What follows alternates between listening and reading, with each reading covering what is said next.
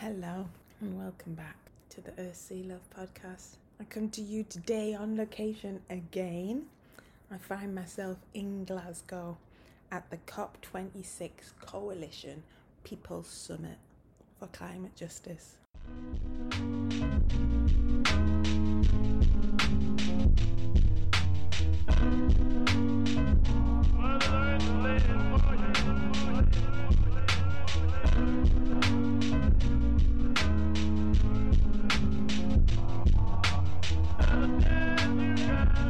Hello and welcome. Welcome to the Earth Sea Love podcast. This podcast is for and about women of colour and our relationship with nature. Hosted by me, Sheree Mack. The Earth Sea Love podcast is committed to exploring the experiences of women of colour with Mother Nature. We want to provide spaces where the hidden voices in the environmental and conservation conversations can explore their relationship with the natural world. Inspired by our time spent outdoors, we amplify the voices of women of colour, our stories, our conversations, interviews, photography, writing, and artwork. We'll be exploring our legacies, histories, and memories which have had an influence and effect upon how we perceive ourselves within the natural world and within the environmental and climate justice movements. Welcome to the Earth Sea Love podcast.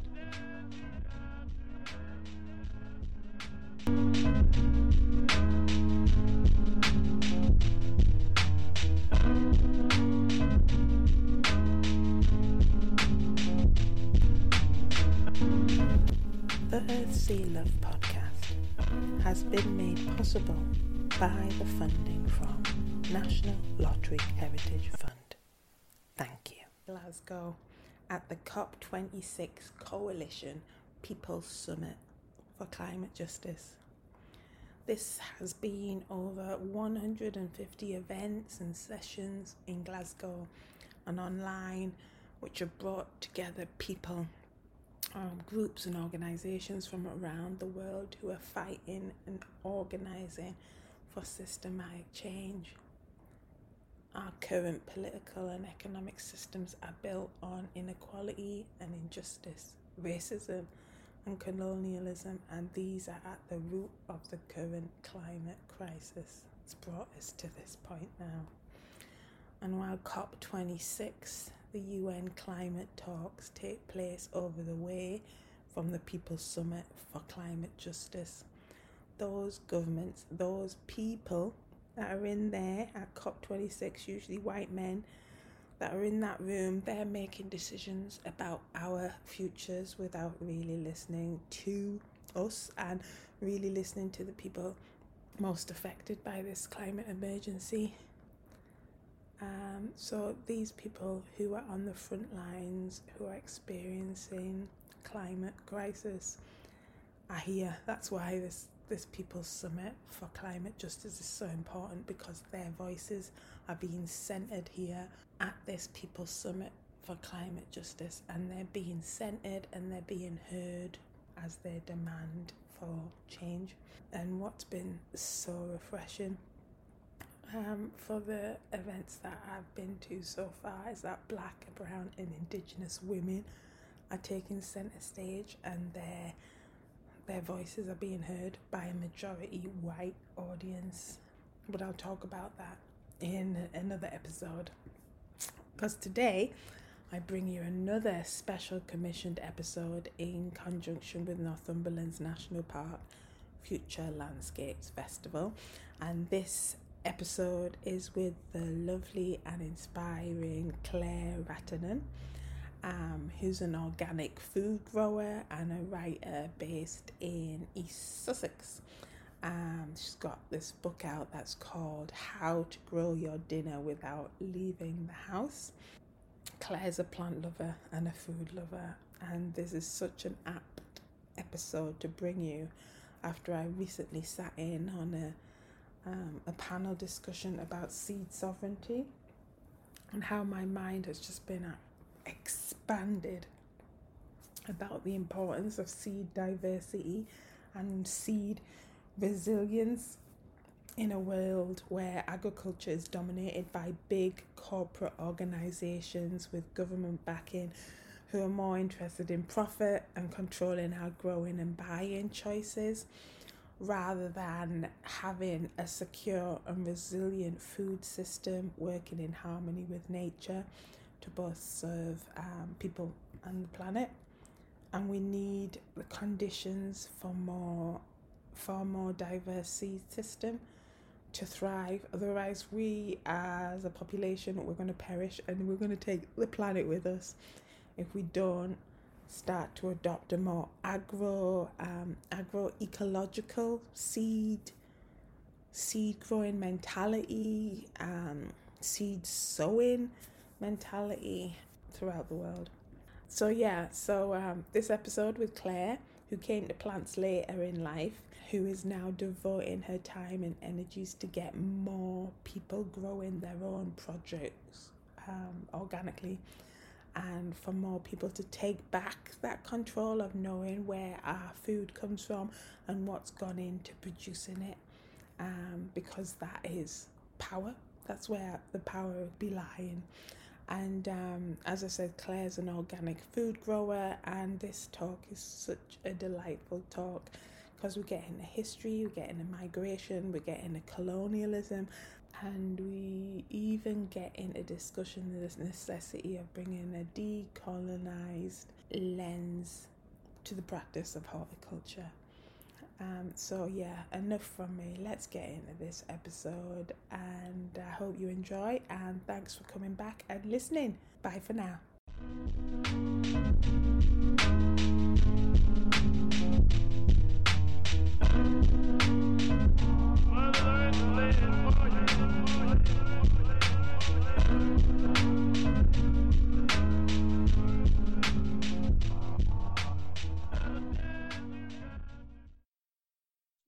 Welcome, Claire.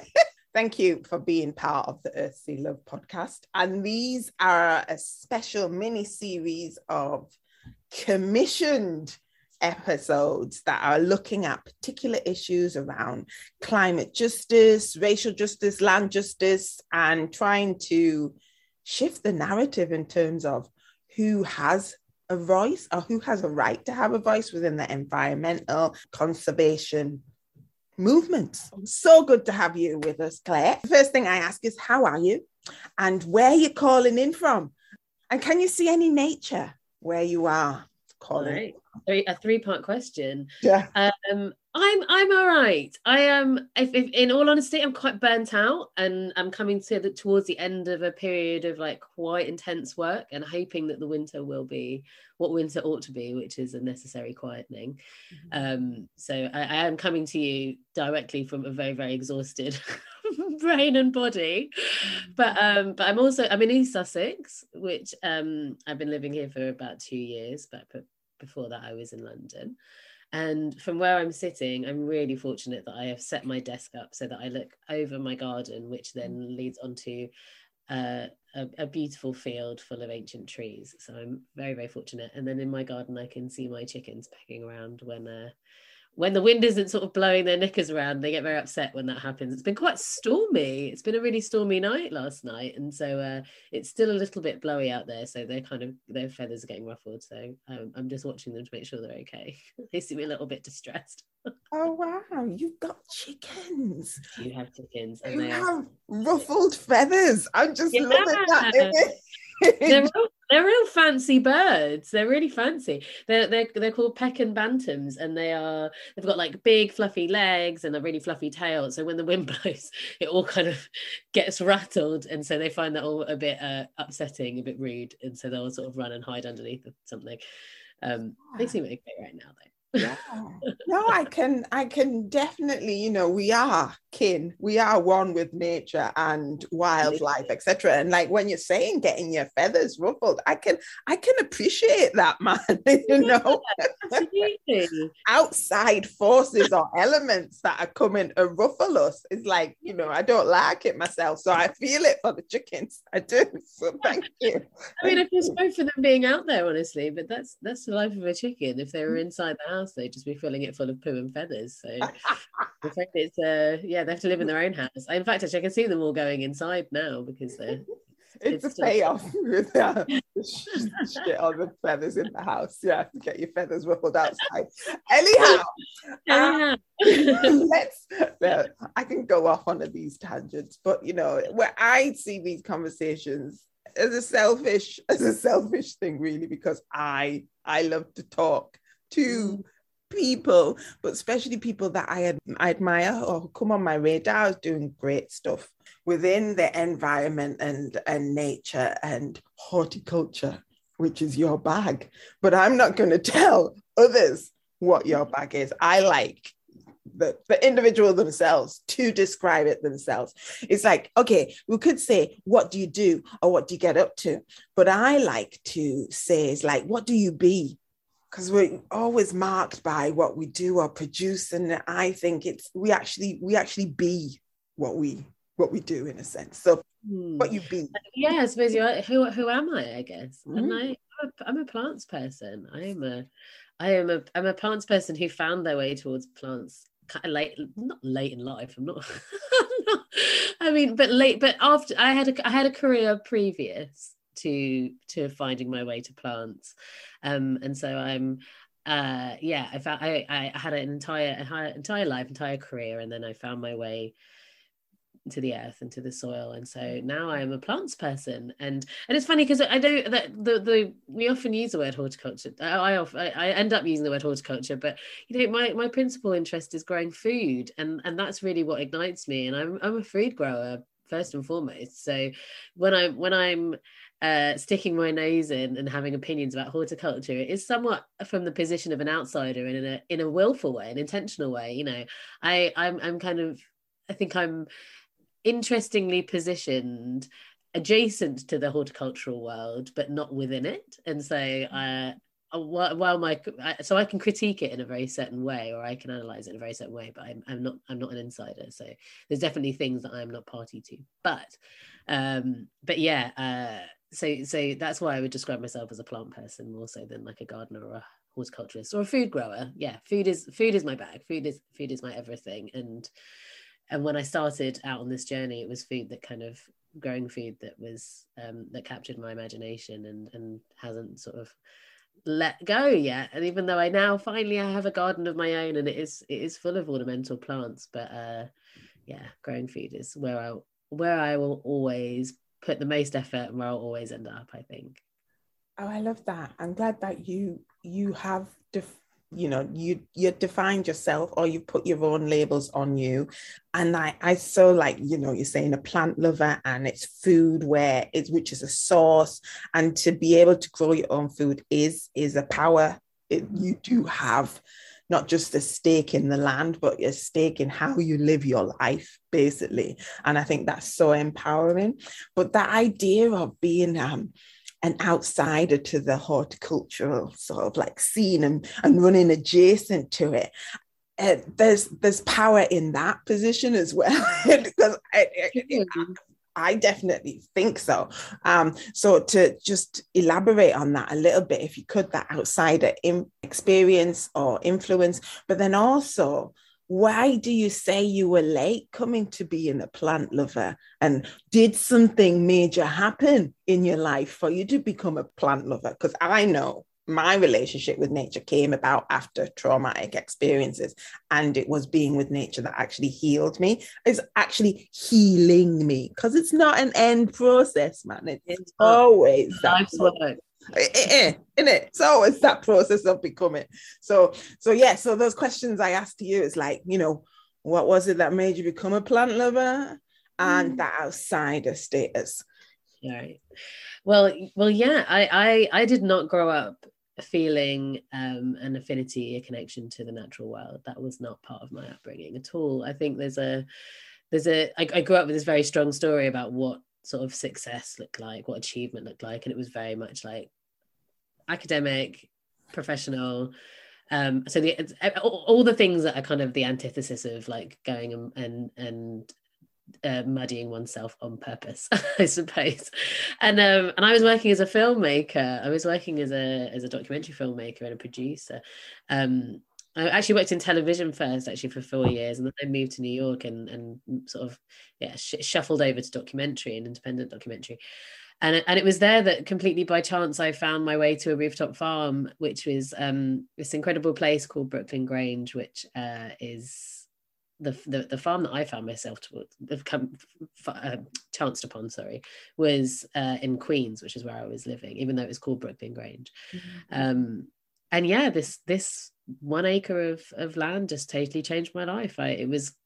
I, I, it seemed so it was so implausible i saw this sign on a door that said there's a rooftop farm come and visit and i just thought it didn't seem like a real thing and i didn't know whether what to expect at all and went up this this lift, this elevator up eight stories, and and stepped out onto this like improbable little bit of like kind of bucolic wonderland, and um, and it was so full of divine plants and just like overflowing with abundance. And it was and you know i've always been very obsessed with food. That's very much like part of part of uh where I put a, a, huge amount of my energy. It's it's something that is deeply important to my family. It's how we kind of it's it's one of our kind of real connective forces. And so I love food, but I'd never really thought about how we grow food. And so, you know, suddenly having this moment of quite literally a light bulb moment, this curtain just fell over this like away from this whole world that I'd never even thought about or engaged my brain in considering, you know, the the relationship I had with food, you know, started at the supermarket and ended on my plate. And and there's there's a whole world before that that I had never even considered.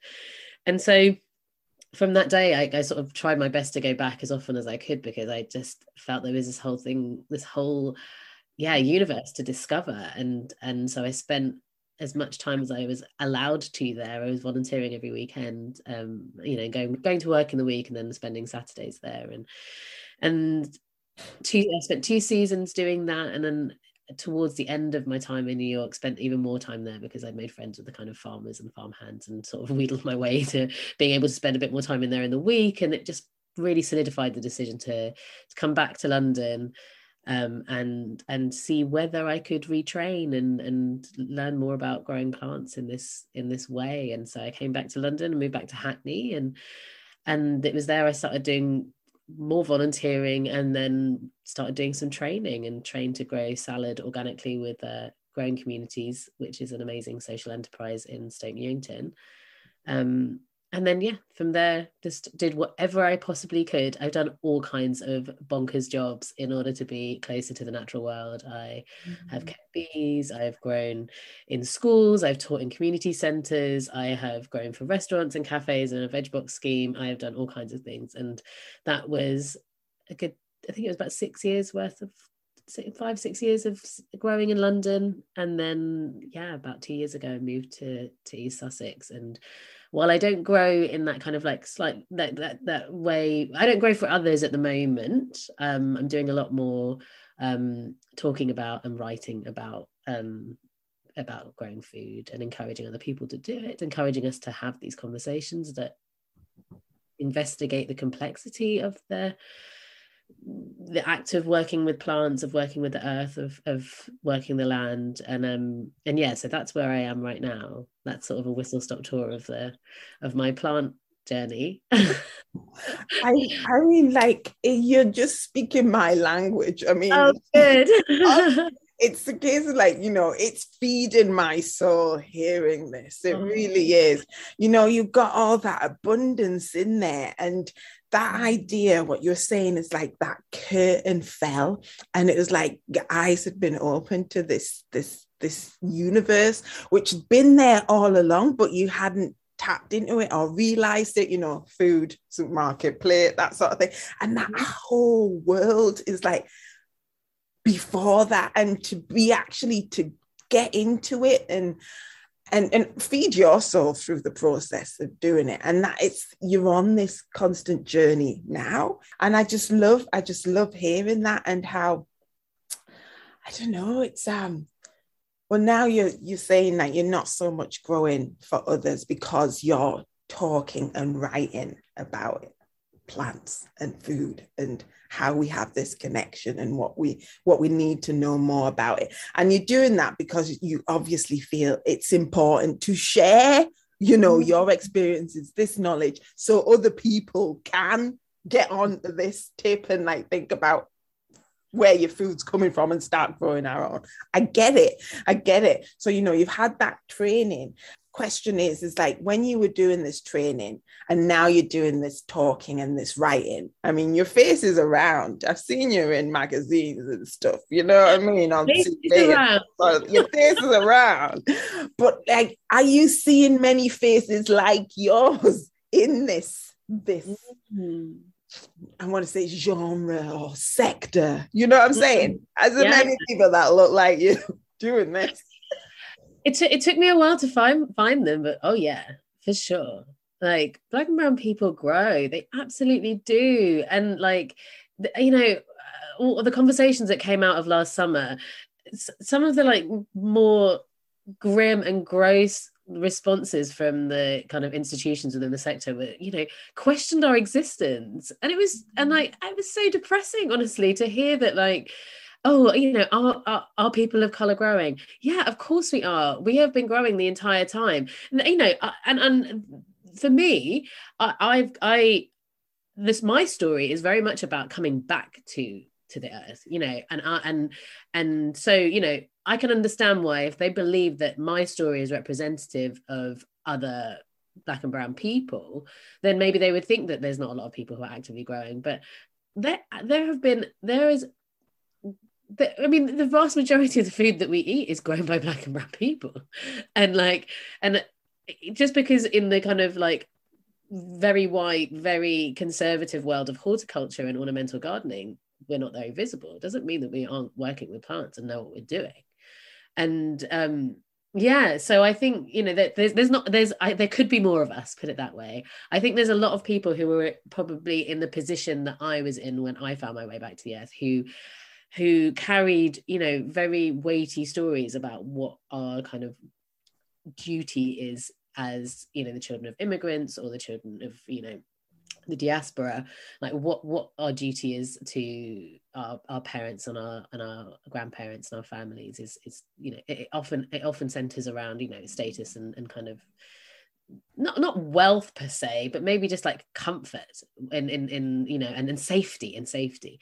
And um and so you know i think there's a lot of people who who like me for the longest time didn't recognize that there was something they might be missing you know. Well at least i can only really speak for myself but i was so deeply i was i was wounded and like aching for something and i couldn't find it. And you know i was trying to fill it f- with all manner of things and a lot of the you know a lot of my kind of professional pursuits were looking for affirmation in a place that was empty of it you know? It was it was it could never really give me that sense of like homecoming and belonging and and and like like heart opening that the work of growing plants has been able to give to me. So i think there's a lot of people who who I hope to coax into not necessarily even doing this as work. You know, I'm I'm I'm happy to devote my entire being to it. But even if it's something that you just participate in you know uh, in your own space or as a part of a community garden or you know as a volunteer or you know if that's if that's feasible for you I, I, yeah, I mean, you're right that, that I've ended up somewhere where talking and sharing and writing about it is the kind of overall objective is to to coax people who think that this space isn't for them to reconsider that. And and and then through that maybe even investigate what they might have lost by believing that story because i believe that story for a really long time and and it kept me away from a, a lot of that yeah the healing that you spoke about earlier that kind of process of of of kind of weaving myself together. And, and that's a, a lot of that is connected to having a sense that my ancestry and its connection and its and its relationship to land is doesn't have to only hold trauma and and trouble. And and that uh that actually the trauma and trouble can be healed by reweaving myself into a sense of like really defiant ancestry and really resilient and powerful ancestry. And that is connected to land and reclaiming the right to work the land and the right to work with plants and to right to feel like you are part of the natural world and not trying to transcend it or dis- disconnect yourself from it as a you know that's yeah, I, am rambling. no, no, you're not rambling. I'm saying, you know, people can't see me, but I'm going, yes, and I'm going, yes, and I'm like, preach, preach, because this is, this is, you know, it is singing to my soul because it's, oh. it's a case of like, you know, I have, I've had these experiences, they mirror them the little details are different, but it, there's similarities there of, you know, that idea of status and looking for that affirmation and acceptance outside of us and thinking that through getting those those academic jobs and those professions that we're safe and we'll have we will be comfortable. And this is something that is drilled in us because as kids of immigrants they came here and they they did have it difficult. You know that was their priority to make a living to be able to live and not just no not even thrive just survive.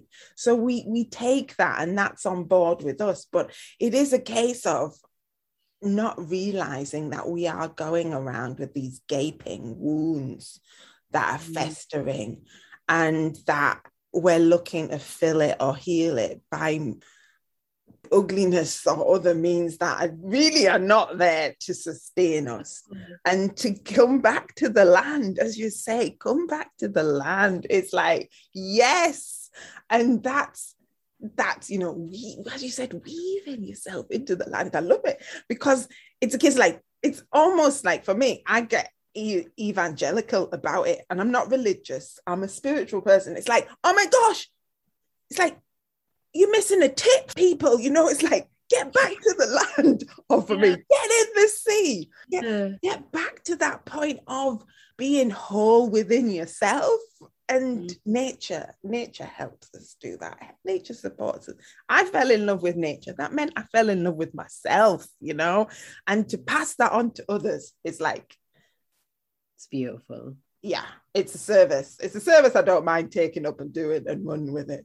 But let's let's talk about that your writing and the books because the title of this episode once it goes out or what i put in the blurb is decolonizing horticulture we can change it if we want to if we want to say it like growing plants or growing food but you've also you've got um you there was a pamphlet that i got which was horticultural appropriation, the one with Sam Sam mm. And in there, there is that mention of decolonizing horticulture. And like, what does it mean to you to say that? You know, to do to use decolonization. What does that mean? You might have touched upon it, but let's explore it a bit more because it's such a buzzword at the moment, isn't it? Isn't it? It is, isn't it? And I and I have to admit, I you know, I kind of ended up after having submitted our text and images for that that piece for that pamphlet, came across a an essay called "Decolonization is not a metaphor," which like mm. totally upended my the way in which I was using that word, you know, and and it's it's an amazing essay by um, K. Wayne Yang and Eve Tuck, and um, and it basically talks about the idea that decolonization is a very real process and it's something that it describes how you know settler colonialism and the kind of ravages of colonialism can be you know the, the the process of restitution and reparations and and the process of of repatriation all of those things giving land back frankly to to colonized nations. Um it, it's a very real thing. And so when we use it in this kind of like slightly like academic or uh, you know when, we, when we're describing a, like d- the dismantling of, of colonial systems. And we use decolonization in that in that context where we stand to dilute it. So i think it always bears bears saying that actually you know for some for many for many communities that that word is powerful and that we we stand to be we need to be careful when we use it. Unfortunately we don't have an alternative i think and yet. And and and so in absence of something more fitting i think we end up using decolonization because that is what we are doing to some extent is that we are but we, we're looking at the ways in which colonialism has created the kind of the histories the stories the structures the narratives the language the actual physical manifestations. If we're talking about the garden we're talking about you know the actual physical manifestations of the plants that are here that we grow. All of that is a product of the colonial project. And and those you know that that doesn't just because people's belief that colonialism is over, which it isn't, by the way, um, because people want to believe that they want to believe that it's no longer relevant and the conversation doesn't need to happen because that's history and it's settled and it's done.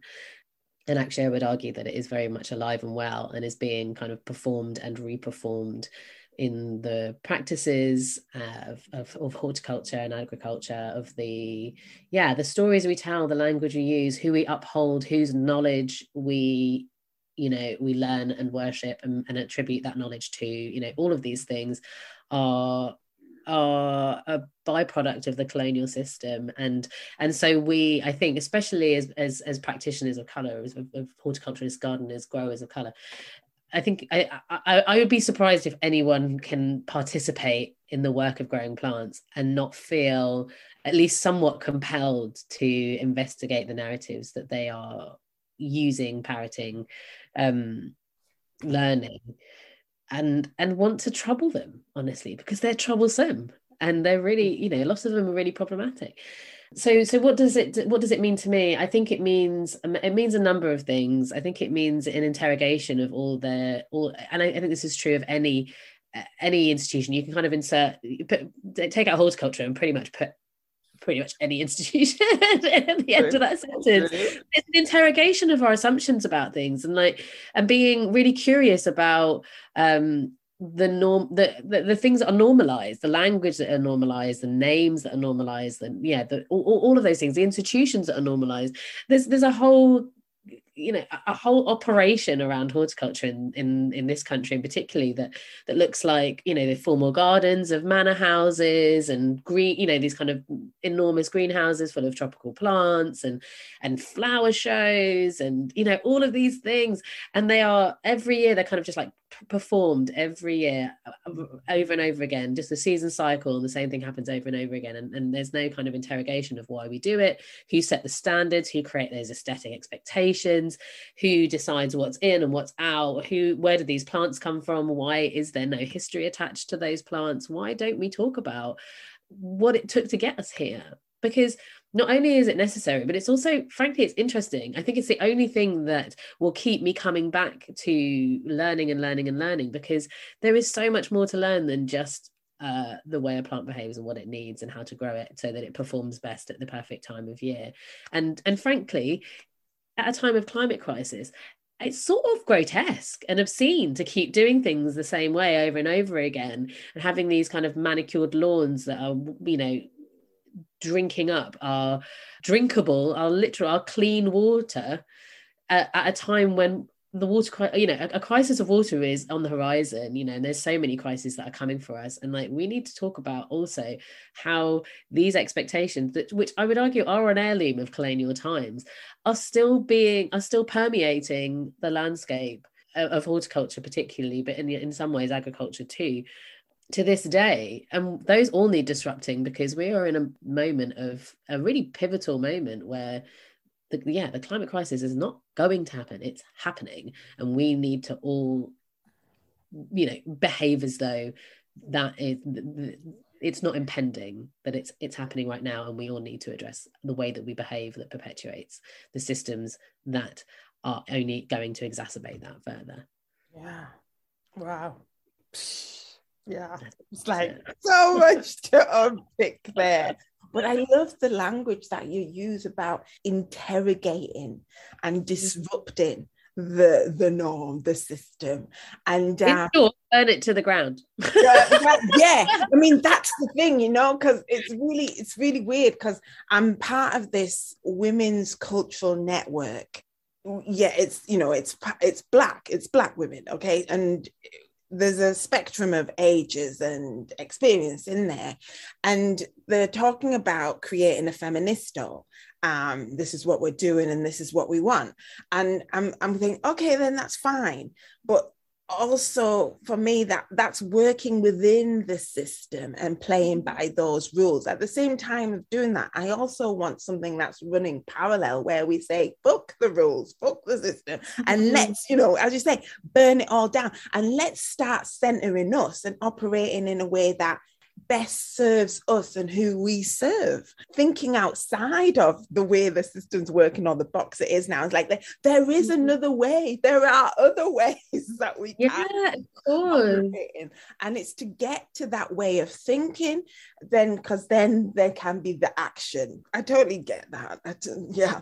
But what you said about um a performance going on, because I'm finding when we're saying about de- decolonization and getting rid of horticulture and putting in any other institution there.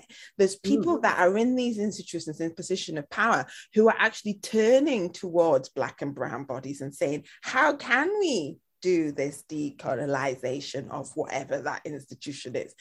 It's like, all right, then I, I can understand maybe why you're coming to ask us, but at the same time, you need to be asking yourselves what you can do or what you have been haven't been doing.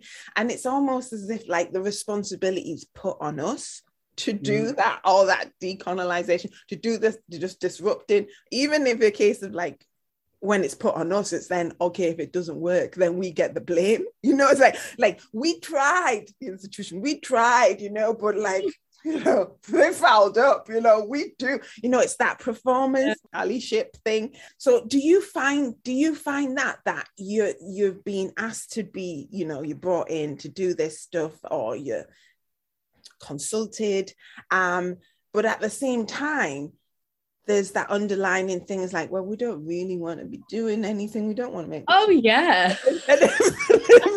if, course. And if shit doesn't happen or if it goes wrong, it's like you know you're getting the blame. You you get actually criticized for it. Mm. oh, well, I, I mean, uh, the, the, the criticism hasn't happened yet, but I'm sure it's coming. Um, well, there's there's a lot that you that, to unpack in what you've just said there because you know it's I'm going to paraphrase here because I, I can't remember who it was who sort of said this the first time, but I, I see it circulating all the time. The the expectation that we have the answers to the a problem we didn't create is is actually is is gross. And uh, but but then you know obviously people like you and I feel it's incumbent on us to to also have to since we have strong opinions and we have a voice to to use that as best we possibly can. But you're right. I think that um you know I've, I've done talks for various institutions and i think that when you, you get invited to do a talk and then they're like did it. We talked about it. And that's it. And i'm like so what are you going to do? You know and and it's not necessarily for me to and and almost invariably every time i'm in part of these panel discussions or these talks someone will ask me a question like what's a very real way that we can decolonize our gardens? And i'm like yeah i feel like you're slightly missing the point because i cannot give you a bullet point. There is no such thing as a manual as to how to decolonize your garden but the if you are actually paying attention to this entire conversation what i'm basically saying is the entire structure around all the structures and systems around the way in which we do things were created by a system that won't allow us to change it in any fundamental way. And so i'm asking you to just bin it all and try and think think beyond you know the, the structures that you've come to believe are you know benign and apolitical and are, are you know a pre-existing state of things. And so yeah i think uh, I, I, I, literally last night i did a con- I had a conversation with a with a botanical garden. And it was it was actually a, the kind of a, a, side shoot of this botanical garden. It definitely wasn't the it wasn't within it was with a kind of like rad- radical contingent within this botanical garden who are like up for these conversations. But you know do i think that hours worth of, of chats going to make it to the kind of upper echelons of power. So they suddenly think, you know what, all these manicured lawns would be better off as allotments or be better off as small scale farms. You know what, we, we have got too much money here and too much wealth. And what we need to do is cede power to those who have been systematically dis, disempowered for, for such a long time and who don't believe that this place is for them. We need to actually hand it over. We need to hand over a huge amount. You know, they those hierarchies and those enormous salaries that's where you could start. Like figure out how you can actually like yeah seed power. There is so much power especially if you're looking at like institutions like like a botanical garden. They are looked at looked to as the leaders of of thought when it comes to to working with plants and and and ultimately you know the climate crisis. What they say has a huge impact and what they do has a huge impact. So if you really want to yeah show that you're actually doing something dismantle the power structures that uphold your entire organization and figure out how you can actually invite people in who might have the solutions that we can all move forward together as a community. Because ultimately we're not uh, while those structures of power remain in place we're not in this together you know? And so yeah um, I just the people with the power and the money need to climb down and the people yeah. who own all the land need to just give it to other people who actually will use it as opposed to just hoard it as an asset. Yeah. No no i mean that's it. It's a sim it's a simple thing. You know just you've got power and you've got privilege and you've got wealth. Figure out how to disperse that to people who don't and who might actually have like the will to make the world actually survivable for the majority of us not just for the handful of people who have enough money to buy to build a bunker or fly to the moon Uh, oh, yeah. oh, oh, yeah. Mars, yeah. sorry, Mars. Yeah. Isn't that where Elon Musk is going? Seed power. Seed power. Seed there. There's, you know, it's, it's, you know, it's that it's that playing with language, but that is the, the fundamental thing, the foundation of it all you mentioned um, reparations and mm-hmm. you know COP26, and there's a number of initiatives and projects that are using that as a vehicle to actually say these very things about, you mm-hmm. know, it's like dismantling the system and and giving like hard hard examples and ideas of what you should be doing. And you know, you just saying there's like stuff your Maud, Maud Lord, let's turn them into allotments. It's like simple, man, easy ass. It is. No. I mean, there's also, you know, people i think when it comes to the you know, I know that people find the reparations conversation really contentious and i am not an academic of reparations so for me i don't necessarily feel the need to like get into the weeds and figure out how to perfectly do it. I just know it needs to be done and i just think that like when you start pulling the threads of these kind of decolonial conversations that is where it ends up. Reparations whereas and restitution and repatriation that's where it ends up and it's where it ought to end up because that's the only way that we can create equity and justice within a very very very unequal and unjust world. And and you know there's a huge amount of inequality and, and injustice that was foundational to that colonial project that persists to this day. And it is not even that hard to find the evidence for it. You know there's there's a huge campaign for the the Drax family the Drax you know that who had plantations in Barbados in Jamaica and they are still sitting on enormous wealth based like that has been like accumulated over centuries of both that exploitation and then just like being able to hoard that wealth. They are, I think they're in, I want to say somewhere in the southwest. It's also visible. All of their wealth is there, and that needs to be handed back.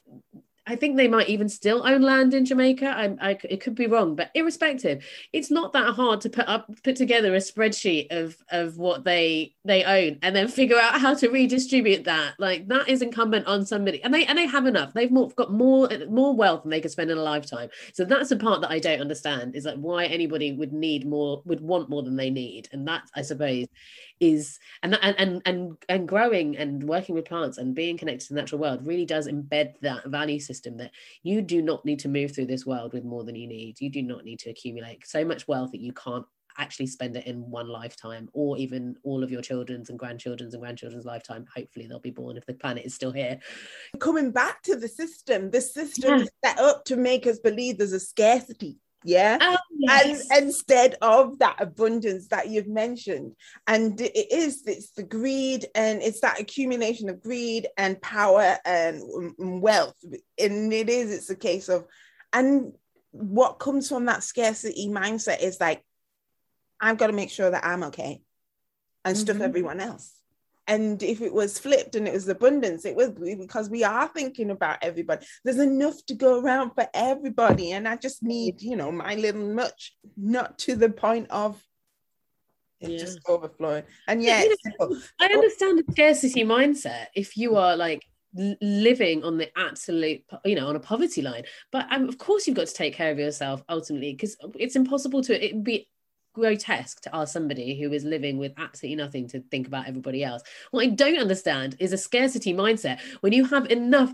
to quite literally fund a small nation and and you still have a scarcity mindset and still that feel that you have to accumulate it for you and yours and only those with your surname that's the scarcity mindset that just like I, it boggles my mind it drives me bananas because is unfathomable. I, I apologize, Claire. I was I was giving them an excuse. I was offering them, you know, a way out, right? Yeah. Having that scarcity mindset. But no, really, the the, the reality yeah. is is that you're greedy and you're just hoarding it. you know? hey, they don't need excuses because they don't care. Exactly. You know, we're, we're here, oh, you know, having this conversation with each other, wanting desperately to redistribute their wealth, and they're just like, you know, sitting on their piles of cash like Scrooge McDuck and just like laughing at us having our little conversations about how unjust it all is because no one's holding them to account. The systems are set up so that they will consistently be able to consolidate their power and privilege and wealth. They don't care whether it's a scarcity mindset. We can diagnose them with all kinds of psychosis and they will just be like, teehee, but we don't even have to pay attention to you you know and that's the, the problem is that, that problem. who are they actually accountable to and they're just not part of our community yeah. so we need to figure out how to take them down well that's it you know that never surrender never give up you know it's like because you know this is what is what we're working against but we're still doing it. yeah. each other though don't we yeah. we do it for each other because we don't have we you know we, we if, if we can afford not to have a scarcity mindset out of necessity, then we do it for each other. Yeah. And you know, I don't think we're going to be able to convince the hyper super wealthy to yeah to engage in a reparations model. I mean, there are actually some people who are super wealthy who actually are trying to figure out how to be taxed more and uh, mm. and and actually make the argument that they should not have as much money as they do and then give it away.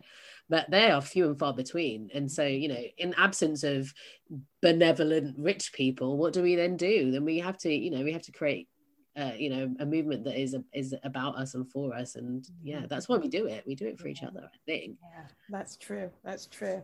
Yeah i'm checking the time. So just two t- two things and it's it's uh, we've been talking about the present. So let's just hit back to the past and then a mm-hmm. little bit to the future. It's like you mentioned that nature plants wasn't part of your upbringing or mm. your childhood. What is your background that way? Family we said that the immigrants, where did they come from? And let's pop to the future. It's like what you got on the cards, man. What you got in the pot that's brewing.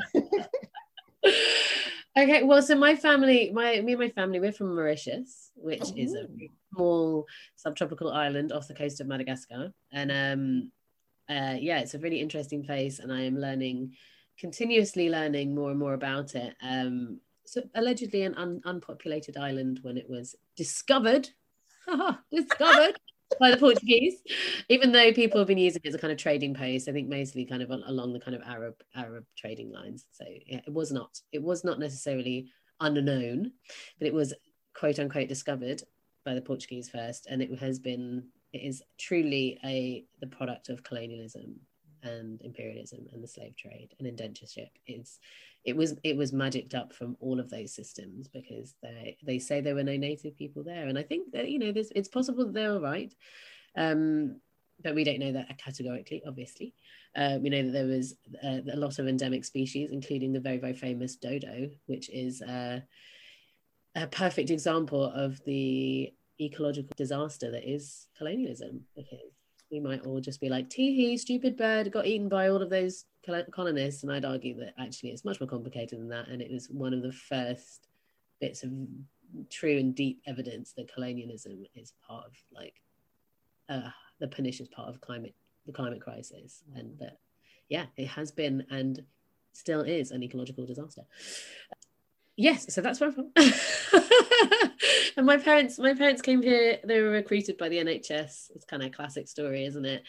When they were part of the British Empire when they were born, um, and even I think, I think Mauritius had got its independence maybe a few years before they left, and they came and settled in leafy, boring Surrey.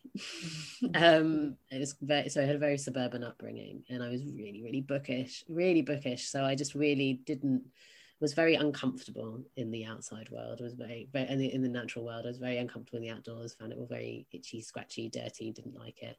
Um, so it was a real, it was a real journey of homecoming to uh, to realize that those were just very powerful stories that needed to be dismantled and that dirt is not the same as soil and uh, yeah that's that was a beautiful a beautiful re- recognition that actually i could be in this space and disrupting these ideas of what i should be doing and looking like and presenting myself as and be happy.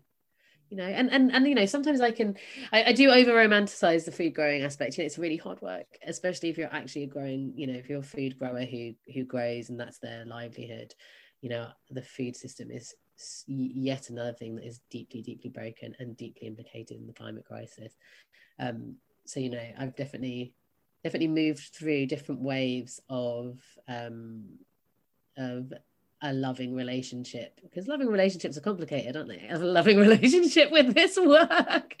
So yeah we've, we've we you know it's been wonderful revelatory deeply profoundly transformative and so so important and also just like torturous and painful and really really difficult and i've had to you know kind of reorganize my life to to look very very different and to be very very different to make space for it you know quite a distinct pay cut and have had to work in very weird and wonderful ways in order to make it happen. So, you know, I don't want to sort of play down the fact that there's a there's also a privilege to being able to do the work in the way that I do it, in that I can I, I have the capacity because of my previous career, because of the education that I've had, I'm able to pivot into doing other sustaining things like writing and talking, you know, and there's a lot of about this work and, and there's a lot of um there's a lot of food growers who are who are grafting six, seven days a week and it is merciless so yeah, always worth pointing that out because I can tend to get a little misty eyed about it because now I only grow on a small scale for myself. It's very easy to just be um, talk about its delights, but I have suffered its trials also, and that's probably worth mentioning too. I've forgotten your second question. What was it? Was like one? what you got brewing? Anything oh, yeah. on the on the horizon that you'd like to share? Okay, this news may or may not be out yet by then, but um, it's kind of an exclusive, um, only because I've been really secretive about it. But I've been working on a, on a book, and so this whole last year has been me very, very deeply drowning, embedded in the writing process, which is why I've been, which is why, as at the beginning of our conversation, I was like, I'm an exhausted, terrible, terrible mess, mm-hmm. um, because that has been an deep and all-consuming process and has taken me to, to many places also writing writing during that winter lockdown I wouldn't recommend it to anyone particularly, especially if they're kind of excavating some of their their old old wounding and trying to talk about trying to talk about what they're passionate about whilst also talking about pain. Mm. Very hard. so um so yeah, that's what I've been up to. Um it hasn't been properly announced yet, so it's kind of a an exclusive. I mean if you if you if you if you search for it on the internet, you can it's not that hard to find. But uh, I like I like a little I haven't announced it to to my world yet because I, I just didn't want to you know some people are really happy to kind of announce their books before they've even done them I think I knew that mine was going to ask a lot of me and I really didn't want to be visible during that process I didn't want anyone to say how's the book going when yeah, I exactly. was like crying into my laptop which yeah. happened fairly regularly yeah. so so yeah so that is, I suppose, an exclusive. So this sounds like it's, uh, and I don't want to put a label on it, you know, because mm. it is what it is, what it becomes, isn't it? That's part of the process. But it sounds like it's memoir with nature in there, and the marrying of the of the two, and and how that connection helped you, as we just said from the beginning, that that healing those wounds and. Um, exactly it's a it's a hell of i mean i'm i'm on that journey now. I'm doing my mm. own mixed genre memoir which is about my black body with slash in nature and um, the pain and the joy that comes from that. Um, but there's power and there's um, growth and development mm. about going through the process of writing that and trying to make it clear for ourselves first as, first of all and then to share to share our stories. Um so i i'm so so excited to hear that that you that that's in the pipeline. I really am because you know it's like i'm on it I'm on it like a carb on it, you know, you know, it is, you know, it's been such, it's such a, a joy and pleasure to talk to you. So Yeah, many, so many things that resonate, but so many things that you remind me and make me check myself about. And it's so hopeful and joy filled and heart open to think that you're in the world doing what you're doing, you Oh, know? You and I mean that from my heart because it's like it's like yay! It's like yay! We're, we're doing it. We're coming for you. Watch out! Writing our stories and like that's a huge part of that it's just like well i mean we know we exist but the book you know if you look at the the the historical record the books you'd think that we weren't there sometimes you know especially mauritius is particularly bad for this the, the historical record is is ill kept erased you know deleted burned whatever it doesn't really exist. And so it took me it's it's been a hard slog trying to find my way back to the those those stories and those narratives and, and then recognizing that a lot of those narratives are the victors narratives and trying to find us in the cracks like you know which is where we always ended up right? We always ended up in the margins and we always ended up on the maybe on the legal paperwork or mm-hmm. in in our imaginations in the bloodline like in the heart. And that's what this process has been is just trying to find where my actual ancestry dwells. And you know those places have been erased and invisibilized and silenced for a long time. So my hope is that this book is some at least it is a remedy for that for me. And maybe it will be for others. I don't know. Maybe just yeah. my mum and dad yeah, yeah, yeah. Oh, beautiful, beautiful.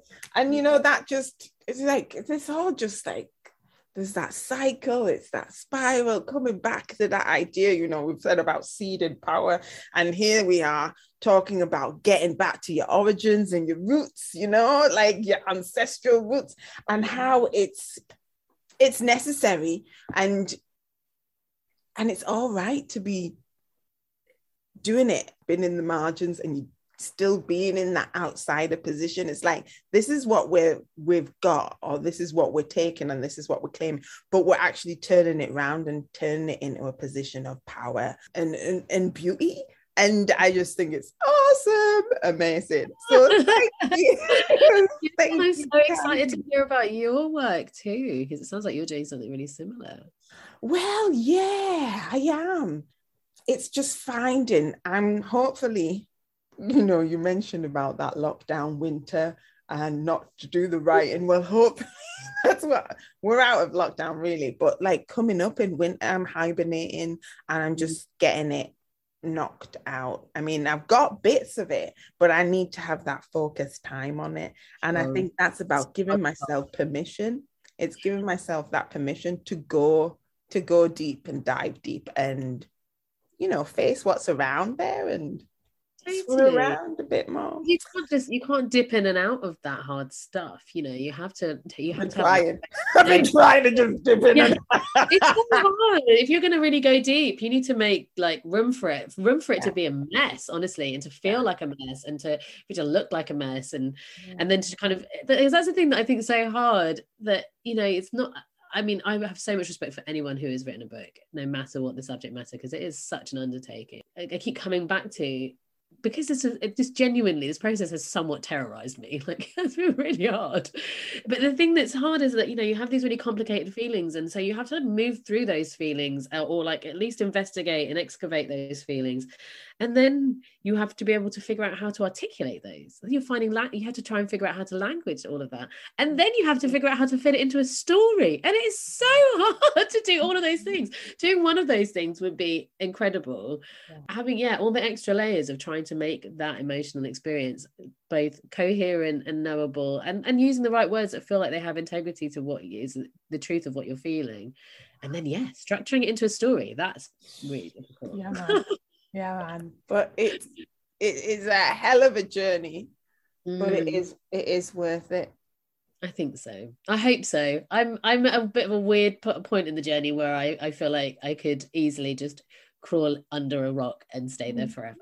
So um, I'm hoping that this winter I'm going to kind of resource myself to face whatever book promo looks like come next year. So Uh, well, I'm excited. And you know, you're saying crawling under that rock. You know, what's under the rock is not dirt, but soil.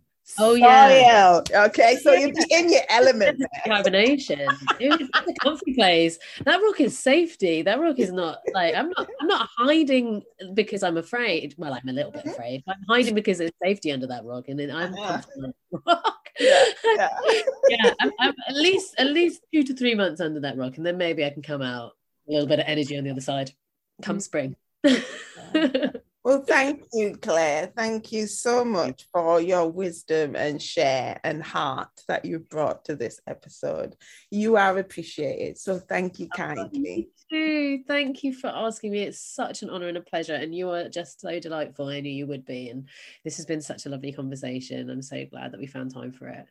Yeah, me too. Thank you. And, you know, maybe once the book's out there, we can invite you back on to talk about that process. That awesome. you know storytelling is so important and like and i you know i think it's it's not always available to everybody and and you know to some extent when you embark on a project like this you're it's like it's cathartic therapeutic it's something it's processing it's you know you're moving through stuff and and if that's not doesn't feel available to you then sometimes those feelings will just stay locked in and i you know so i really want to encourage other people to no matter whether you're writing a book is a is a, a whole shenanigan that doesn't that's not necessary unless you really want to but I do really want to encourage more people to like embark on their own journey of storytelling because we've been we've been ignored for ages.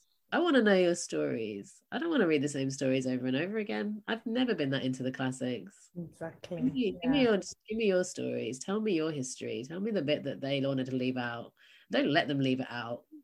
Yeah. You write it. I want to read it. Yeah. Yeah. There you go. Inspiring. Inspiring. Thank you, Claire. Thank, Thank you. you.